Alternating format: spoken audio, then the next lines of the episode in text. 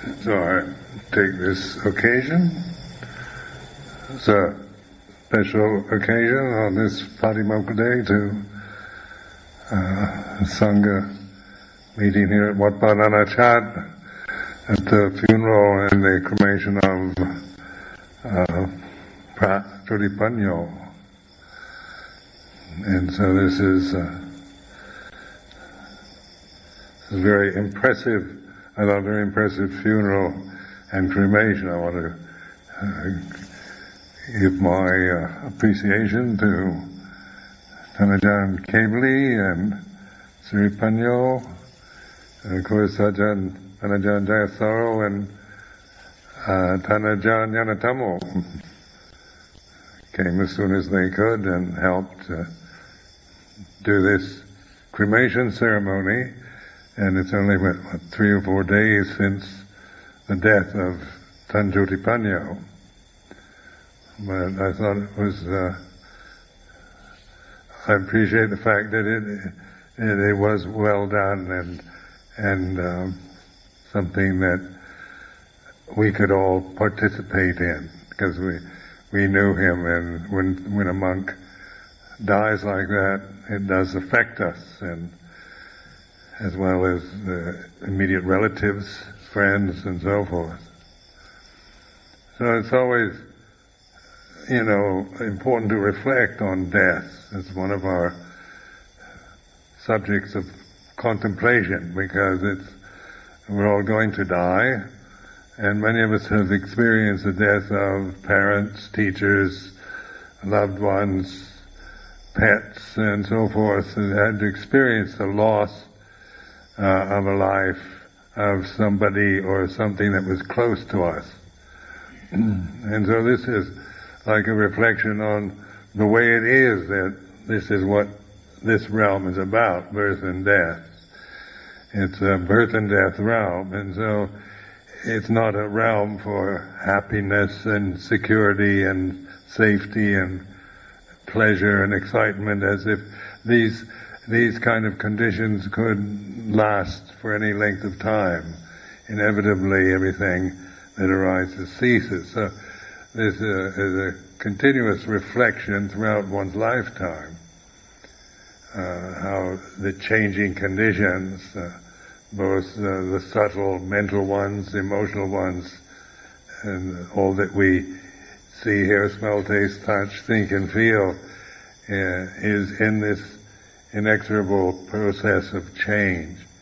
And that's why in the Vipassana practice there's always emphasis on anicca, impermanence, because there is a kind of ability we have as human beings to fool ourselves in thinking that we can really depend on something or some condition, some situation, some teacher, some method, some religion, uh, whatever, that will give us a sense of security or well-being or safety when uh, actually uh, all conditioned phenomena is its very nature is change.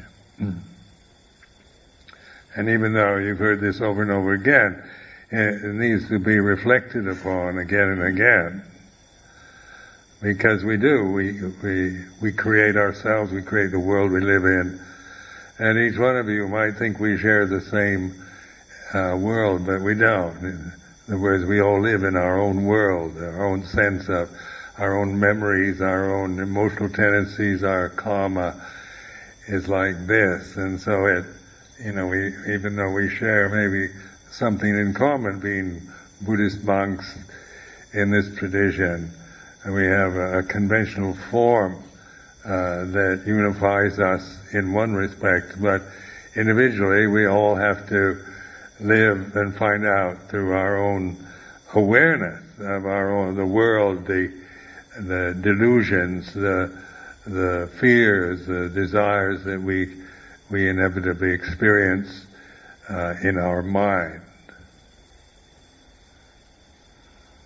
And so, uh, a sense of conformity an external appearance is uh, what the Buddha encouraged, the shaven head, the robe, this sim- simplicity to take away or not to emphasize individuality uh, or caste or class or race or nationality or anything. It's mostly to diminish these identities, these uh, perceptions that we have about ourselves and each other. But still, the tendency, the habit tendency is always to to personify every monk here. This is I like this monk, I don't like that one. This is a good monk, this isn't a very good one, this is junior, senior, and on and on like that. We, uh, then we have different nationalities and different ages and on and on in this way. And we do create each other. Like uh, Jyotipanyo now is, what is he? You know, is a, it's a memory at this moment. We saw the the ending, uh, the actual burning of his body. We can smell it now, the, the, the burnt body of Tanjotipanyo. Then how we, even though I can point this out, how each one of us is experiencing this particular situation at this moment. Is only you know what you're feeling or thinking or at this moment to in regard to the external conditions.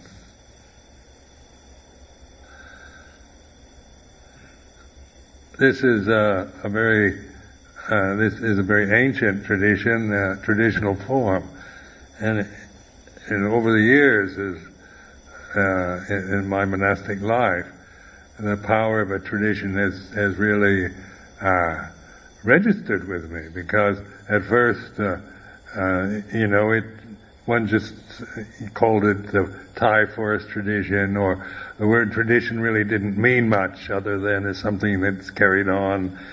But the value, the importance, uh, how to use tradition, one learns through the actual usage and through the reflection on it, not to attach and form uh, strong views, opinions about any tradition. But the Buddha did establish this the Dhamma, the Vinaya, in a way, not to be grasped as kind of something to, to hold on to. But you notice the whole structure of Dhamma teaching uh, in the Sutta is about reflecting on the way things are. It's about using our human ability to observe, to witness, uh, to watch, uh, and and not, but it's not to is not a, to criticize.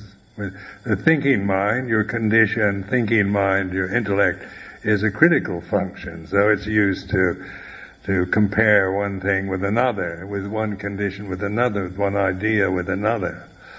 But in uh, Buddhist meditation, the point is to develop what they call sati sampajanya, or mindfulness and awareness and and, and using wisdom, developing, allowing the mind to to contact wisdom, to let wisdom inform us uh, in a way that we can't from our own personal uh, language, thought patterns, uh, views, opinions, cultural identities.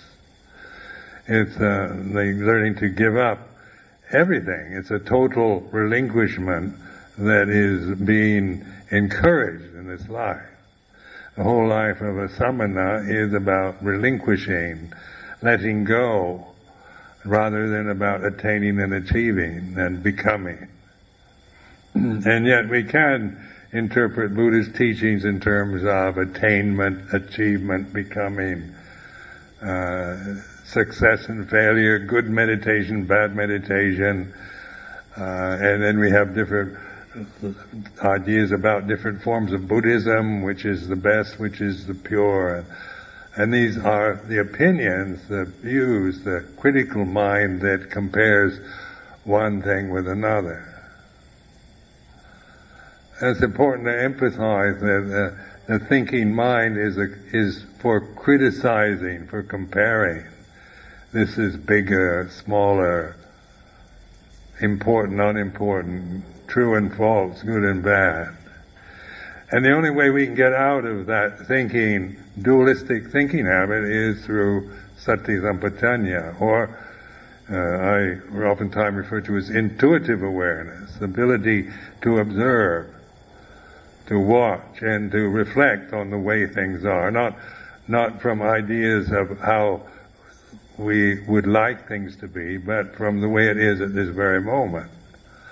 And of course, this reflection of whatever you're experiencing in this moment, feeling, thinking, uh, is like this. It's the way it is. It's not about what should or shouldn't be, but it's a recognition that at this moment, so much of our feelings, emotional experiences, there's no words that we can actually use to accurately describe exactly how one feels in the moment. But we, with, when we attach to words, to definitions, to to ideas, then we we bind ourselves to this dualistic function that has its purpose, but is, can never liberate us from ignorance or suffering.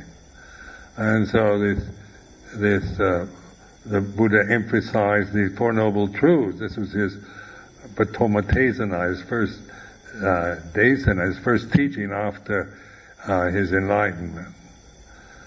And so this is why suffering or dukkha is something easy to observe. It's not a kind of highly esoteric, uh, subtle kind of suffering that we need to reflect on. It's just uh, the ordinary, like the a stinging ant on on your arm or whatever, you know, whatever too hot or uh, you know tired or restless or whatever this ability to observe. It's like this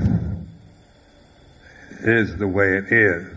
Conditioned phenomena, you know, whatever you're experiencing through that, through the through the consciousness in the conditioning conditioned realm is can only be the way it is at this moment. Whether you you know want it to be or not isn't the issue. It's the way it is, and of course, when we reflect in this way, the way it is, then we're more in touch, more in tune with the changingness, uh, the anicca of conditioned phenomena.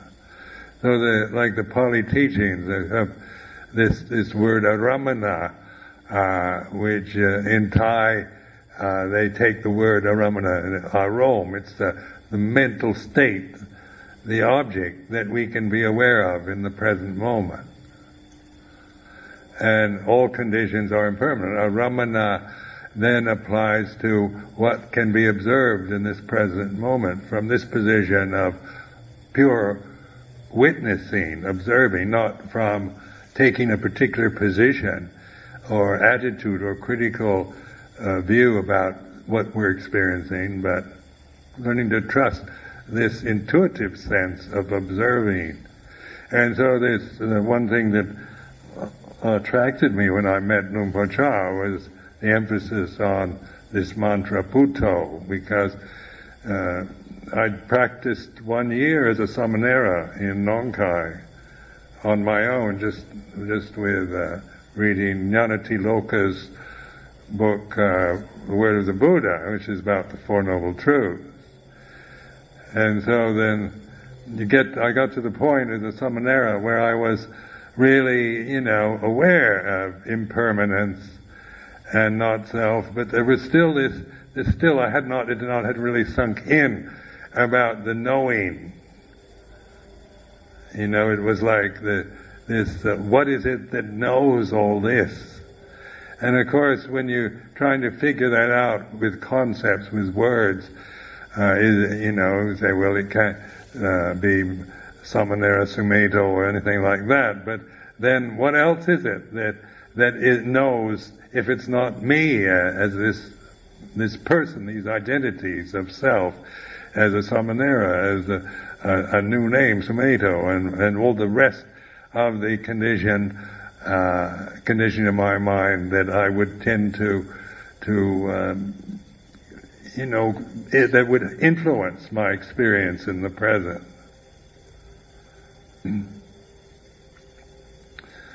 So then, these words like Buddha Dhamma Sangha, Buddho, Dhammo Sangho, you know, over the years, these words have, uh, you know, they can be just kind of ceremonial Pali chants and, and we can, uh, you know, chant them and, and, uh, you know, it's our tradition and see it in just this external form. Uh, and as a part of, you know, do we really need Buddha Dhamma Sangha or can we just be mindful without Buddhism at all? Can we, do we really need the Vinaya? Can't we just be mindful without all these restraining precepts and, and that, that's part of a tradition?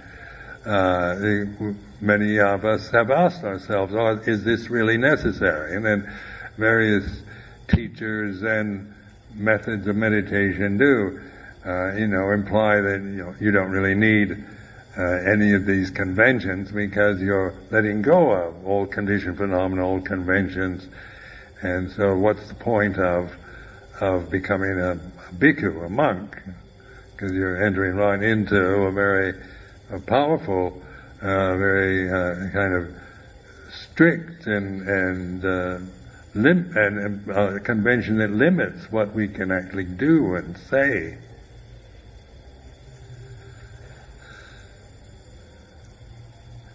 So then, of course, the doubt, the thinking, do we really need uh, all this? Can't we just do it just through being mindful? And of course, when I asked Luang Por this years ago, he said, true but not right, right but not true.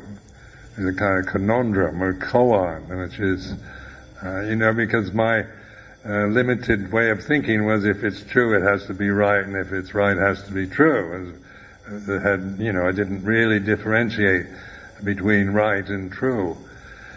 And Luang Por said, "Tuk, they're my jing, jing, they're my tuk." Interesting one, because I was expecting them to give me the party line. You have to have to, you know, you have to keep it like this. You have to do it this way, and and a kind of strong, uh, uh, you know, exposition and force on the things that you have to have in order to to really practice properly. I was expecting a sermon, uh, and a, and a, and a, and expecting a kind of teaching about this is what you have to have and you can't do it any other way. But Luang Por Chah wouldn't teach like that. He brought it into a reflective style. True but not right, right but not true. Well, that takes your thinking mind into a different place, isn't it? It's, it's uh, at least it did with me. I don't know about anyone else. And when somebody of the caliber of Luang Por Chah says, says such a thing, you're not just going to dismiss it. I mean, you take it quite, you know, everything he said, I was taking quite seriously. Because I, I, I, kind of felt he would never say anything just flippant or, uh, you know, of, of no value that this was an important reflection he was giving me. And over the years of living this life, you know, the the um, um, you know, like today, this patimokkha on on this moon night, uh, the the funeral, the cremation of Tanjotipanyo, and and the, the power of this traditional form as it's kept in this way is something that uh, we learn how to use not to identify and cling to, but to, to reflect from. So that the limitation that we experience through Vinaya is not some kind of uh, ascetic practice to, to bind us to conditions and moral precepts uh, in order to to make us conform.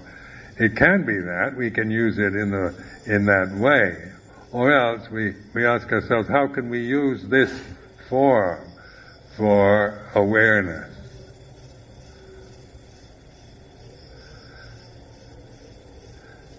And this is, you know, this is how, how to use the Vinaya uh, as we've learned it through this Thai forest tradition, Luang Por Chah. Sometimes we get into incredible arguments and views about Vinaya, and get very angry and upset when somebody disagrees. So that's, and of course the Kosambi bhikkhus and the story in the scripture about, uh, you know, opinionated monks about rules and what's right and wrong. But the important thing is to observe this, to observe, to be the aware, that which is aware when you're holding a strong view uh, uh, that you feel is right and you feel somebody else is wrong, uh, one can one can observe that as a mental state. I can anyway. I've certainly had my uh, life full of strong views and opinions to observe them. And so this this is like Buddho Dhammo Sangho, the, the awakened consciousness, awareness of Dhamma, or the way it is. Or uh, another translation I like and for Dhamma is reality. Is awakening to reality, to the real. When you want to uh, not use the Pali words, say, well, how would you describe uh, Buddha's teaching? It's, it's an invitation to awake to reality. And it's interesting, having lived in, in Europe for so many years, people tend to think we don't live in the real world. I, I don't know how many times people have said you in the monastery don't live in the real world. And the real world is in London with a mortgage and a wife and two and a half children. And a job you don't like and whatnot, and facing the facts of life, the real world is, you know, for some people is like that. It's about all the, the being caught in their own limitations without any way out, any way to look at them and view them, but just stuck into a particular conditioned worldview that that they've aligned themselves with, and then, the, uh, the, uh, the teaching of the Buddha is to awaken us to that. It's not to pass judgment on other people's lives or lay life or or modern society or tradition, but to awaken us to this natural state. It's a what they call dhammachat. It isn't a created kind of highly uh, subtle and advanced state of consciousness. It's suddenly letting go of thinking, letting go of our views and opinions. When we really develop this letting go of conditioned phenomena, when when we have moments where we let go, where there's nothing left, but there's still awareness, consciousness still operates. And then there's discernment. There's a panya can inform us of noting non-attachment. Noting attachment is like this, non-attachment is like this. It's not saying non-attachment is better than attachment, because then you're back into the same delusion. But discerning self and non-self when do you become a personality? Or do you assume you're the same person all the time when you're asleep, when you're awake, when, you, when you're feeling well, healthy, vigorous, when you're feeling sick, nauseous, when you're young or old, when life is going well, when life is falling apart? Uh, are you, is it the same person that that you can observe, or is does it change according to conditions? And so, investigating the atta duaton, or the self view, or sakkaya ditthi, it's uh, that which is aware. Remember, this is awakening to the self, so that you can observe it rather than operate from some idea about not having any self.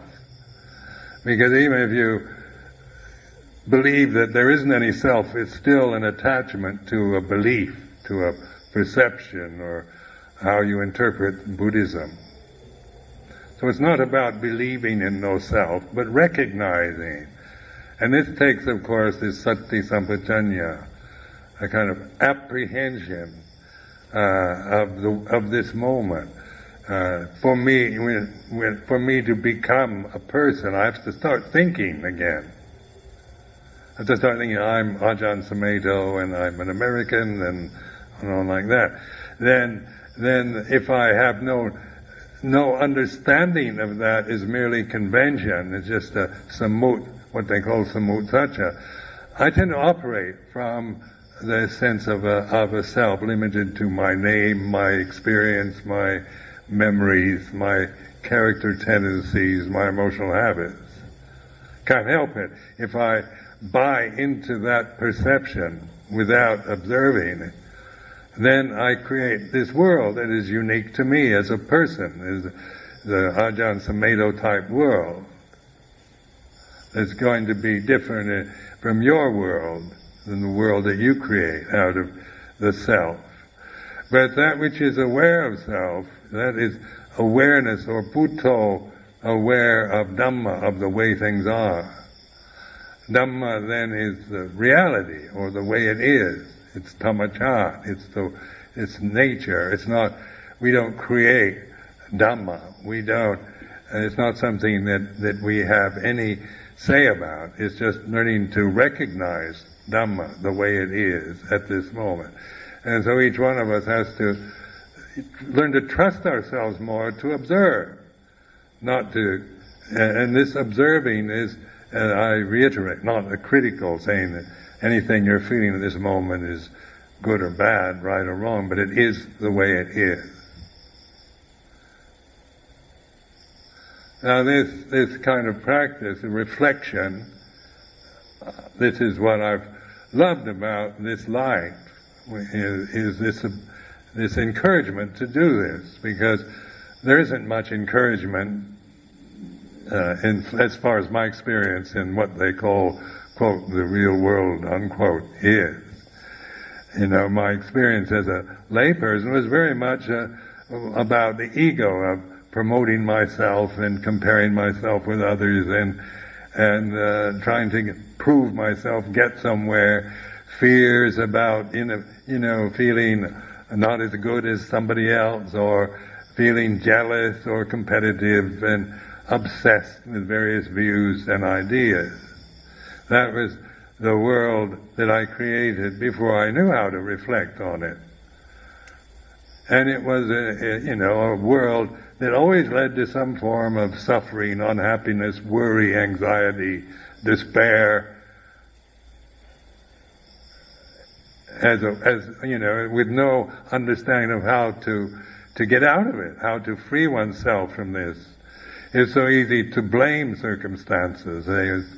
You know, we're looking for causes, external causes for one's misery. Or maybe we just blame ourselves. We're not good enough. We, we have it, you know, we're, we're born to suffer and, and, and where some people are born to be successful and happy or, and it wasn't that I wasn't successful, but even worldly success was some form of suffering because the ego was fed on being successful and when you weren't, then you you felt really terrible when you failed at something or or somebody else was did it better than you did.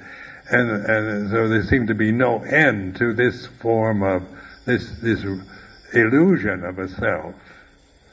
One's whole world uh, generates from this delusion of a self.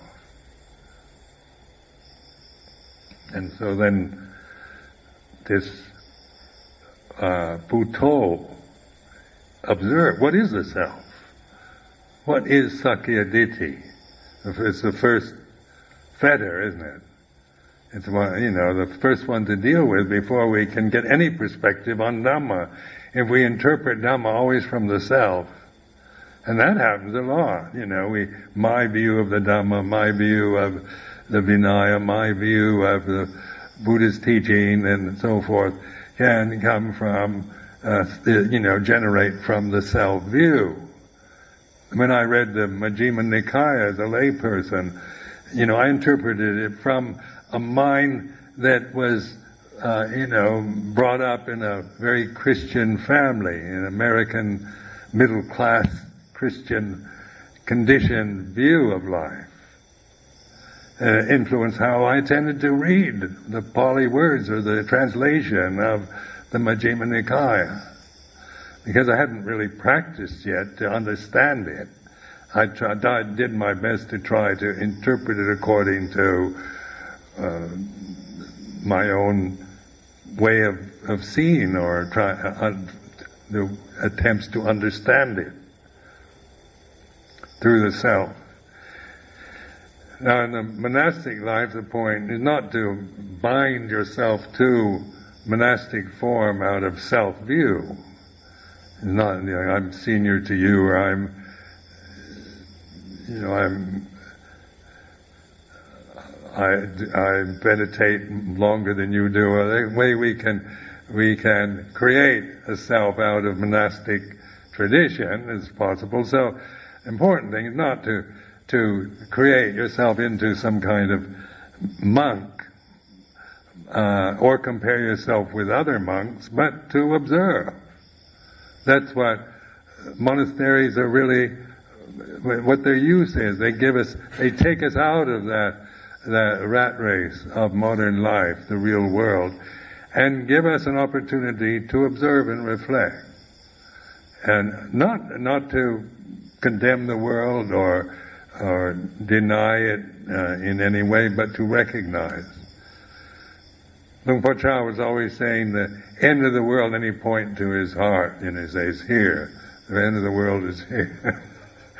I remember in England that would really upset some people because the, the, the, these perceptions of end of the world, Armageddon, it's you know everything's going to, you know, it's part of our cultural view to see the world as external, as the planet Earth, as uh, as New York and London and Bangkok and so forth. The end of London and to Bangkok, and so uh, this is this what he means, or how do we translate world so that it has a practical value? It's not just some absurdity or taken for granted that the real world is is what everybody thinks it is.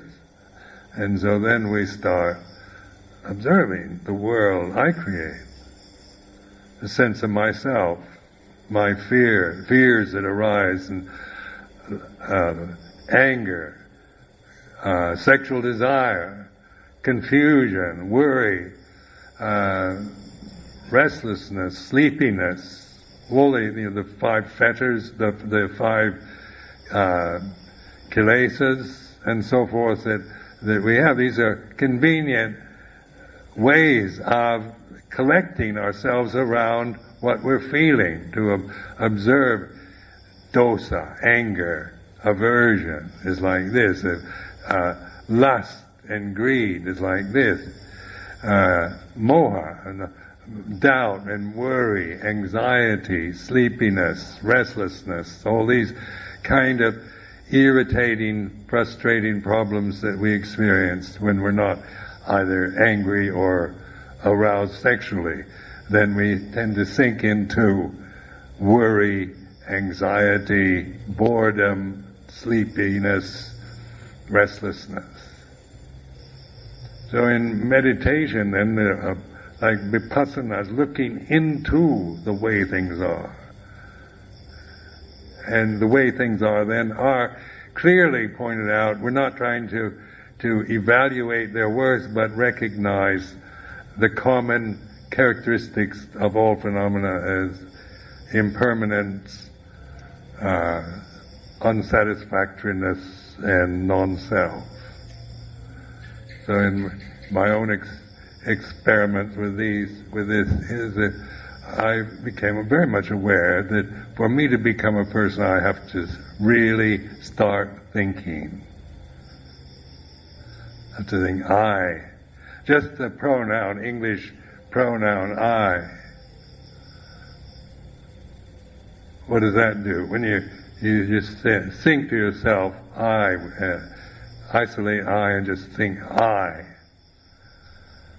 And it has no, you haven't come to any conclusion yet, but it's a statement of presence, isn't it? It's a statement of being, which is fair enough. It's not personal yet. It's not like a personality comes from I, but then I, I add to it, I am Ajahn Sumedho. Then this I becomes a person. And then you get into the pronouns like me and mine, and these these give this sense of uh, of a strong personal attachment or possessiveness. My thoughts, my possessions, my view. These are mine. What I like, what I think, what I don't like, what I think is wrong, what I feel isn't right. These are all created with words, with thoughts. And so the thinking process, it, remember that you don't start thinking when you're born. The baby born to English speaking parents doesn't come out and say, I am a little white baby born in a middle class family in the United States. I mean, it, that comes later maybe. But then this, uh, this I, just contemplate uh, you know, in your own language, because some of you, you know, are conditioned with different with different language. But in terms of English, I, me, and mine. These are what we call, in gram- grammatical terms, pronouns. So just to point out that the, the, the singular I uh, can be a fair enough statement of presence and doesn't it isn't it isn't saying anything other than announcing one's presence. And then am, a verb follows in grammatical. This is how you learn languages through through that sequence of nouns, pronouns, verbs, adjectives, adverbs. So language is a condition that we acquire after birth. Uh, when a baby is born, its natural form, its body is a natural form. It's not created through through uh, ignorance or self or called it's a, just a form in nature, like anything else. Other forms that that arise in nature. The the body is this. The consciousness that that the the baby experiences is not uh, a, a, Thai consciousness or a, a, Western consciousness. It's not male or female. Its consciousness is natural, nature, ben So, so recognize that that the rupa and vijnana are natural conditions. Vedana, then also we feel, you know, because it's a sensitive form born in the sense realm. Uh, it was born and it's born with senses. It's a conscious form that uh, sees, hears, smells, tastes, touch, and then we learn to think in terms of using language and memory and learning, acquired knowledge, and views, cultural conditioning, social assumptions, social attitudes uh, of, of our particular family and society. But I'm pointing to what is natural first, that isn't Thai, is not English, is not Western, not Eastern. Vedana then is, you know, the, the experience that we have to feel pleasure, painful and neutral Vedana, just through the senses and uh, through consciousness, through the senses. And then we're conditioned through sanya sankhara, culturally primed condition with language, with the prejudices, views, opinions, attitudes, assumptions of our mother, our father, our social background, and so forth. So that's why when we when we're mindful, uh, we're not we're not operating from the conditioned realm. We're not operating from uh, the conditioning we get through culture, through through social conditioning. We're not. It's not a Asian ability or or a European. It's it's, it's a natural ability that the Buddha emphasized. And that the Buddha itself, the word Buddha means awakened consciousness in a human individual, awakened to reality.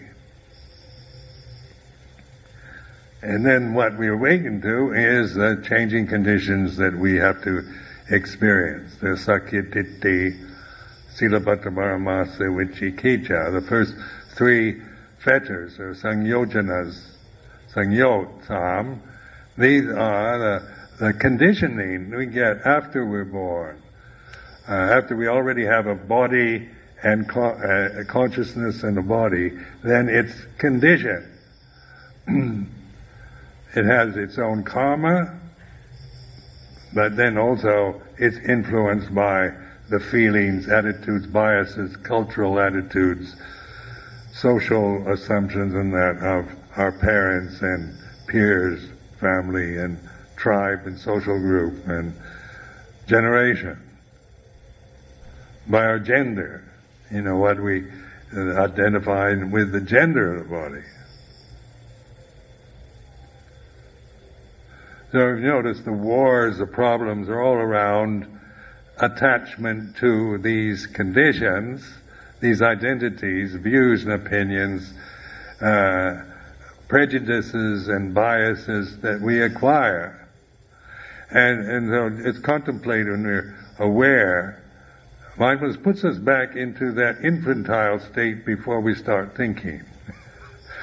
but a baby, you know, has its own wisdom to survive, you know, so it ha- operates from instinctual intelligence. Uh, it knows when it's hungry, when it's tired, and so forth. But now we're we're adult men, and so we have a whole baggage, a whole pack on our back of conditioned attitudes and phenomena that influence how we see ourselves in the world around us.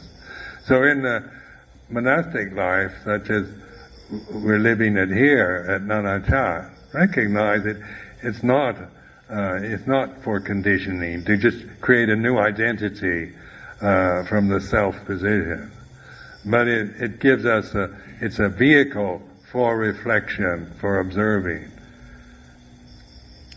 And witnessing, knowing Dhamma. When all conditions, the Dhamma of impermanence all conditions are impermanent.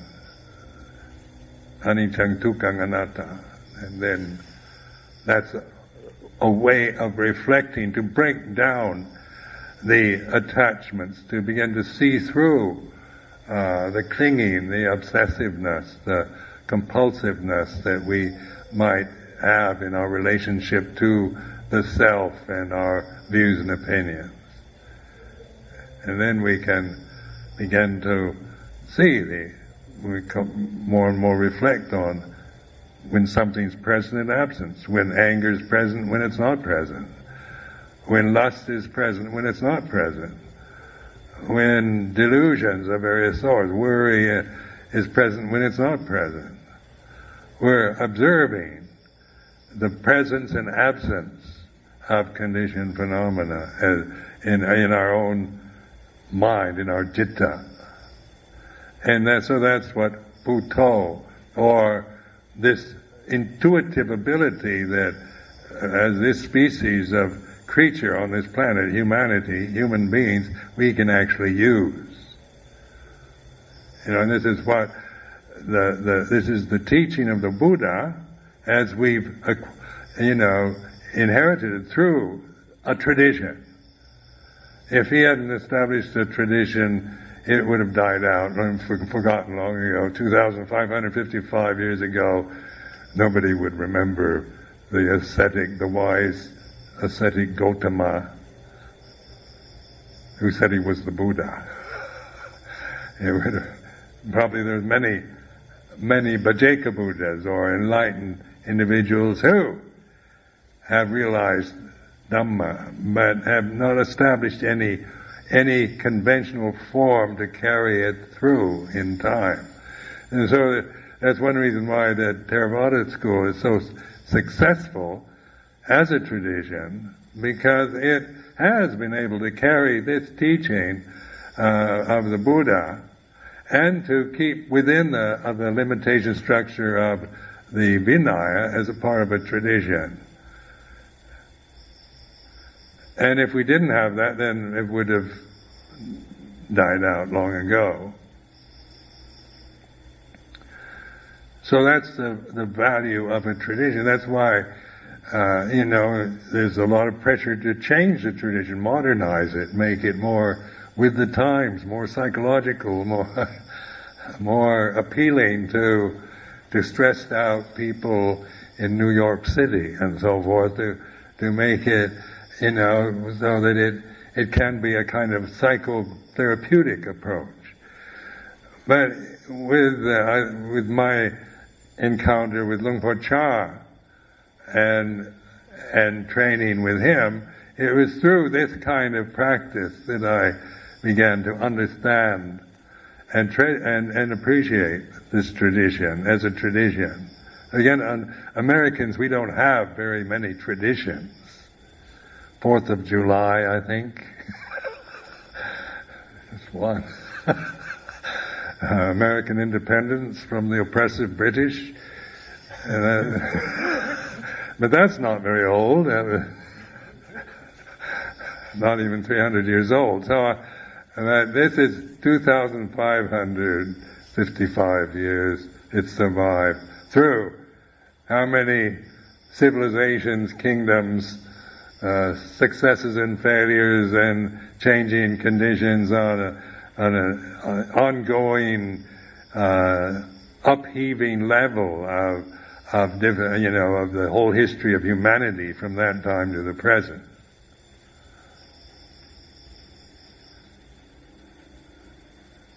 So this is, you know, to to you know the, to try to what I'm trying to do is, uh, you know, encourage you to to use this form for this awakening. Learn recognize it's not about making yourself into anything or attaining. People talk about attaining stream entry and and once returner, non-returner arahant, and and and I just don't like to speak like that because those those those are mere ways of, of suggestions to help us to observe. They're not for identity not for me as a personality to become a stream enterer or an arahant or not to become one or whatever. It's not about language, about identity, but about mindfulness and wisdom. And so these these teachings of the Buddha then are, you know, here to, if you just grasp them the words themselves, the concepts that you interpret through your cultural condition approach to life and self views, uh, it's better probably to attach to it out of ignorance than not than to attach to other things. I'm not denying that, but for to get the full benefit and appreciation of this of these teachings of the the very skillful teachings the Buddha left us. And, and how to use the Vinaya, then this takes the actual practice, willing to, to relinquish, to live within the boundaries of, of this Vinaya, uh, and to, to observe one's own reaction, one's own emotional reaction to restraint, to living within community with the core what? uh, that, emph- that Luang Por Chah emphasized so much. Learning to live within structures and letting, uh, that we begin to see our own ego, our own views, our uh, ways of seeing tradition or, or cultural conditioning. Uh, those of us who, who come from uh, outside of Thailand, our, our own views about Thailand, about Thai Buddhism and and on like that. We, through this kind of reflection, we begin to see those as views, not as truths or assumptions that we operate from. because we're moving toward, not toward identity in, in even a religion, but to free ourselves from identity.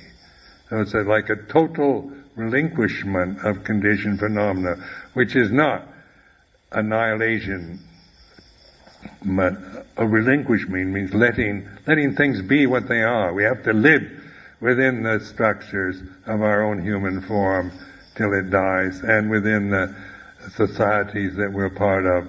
And we choose this particular limitation. We, we ask three times to take the precepts to become a, um, a samanera, a, a bhikkhu. And then why do we do it? Not for an identity, but for, it's a convention to encourage us to awaken to the reality of Dhamma. So I offer this as a reflection uh, for this evening. The, uh, just it's an encouragement, not to meant meant to be even a teaching, but encouragement to to learn how to trust yourself more, to open, to observe, rather than operate from all kinds of views and opinions and prejudices. So I offer this for reflection.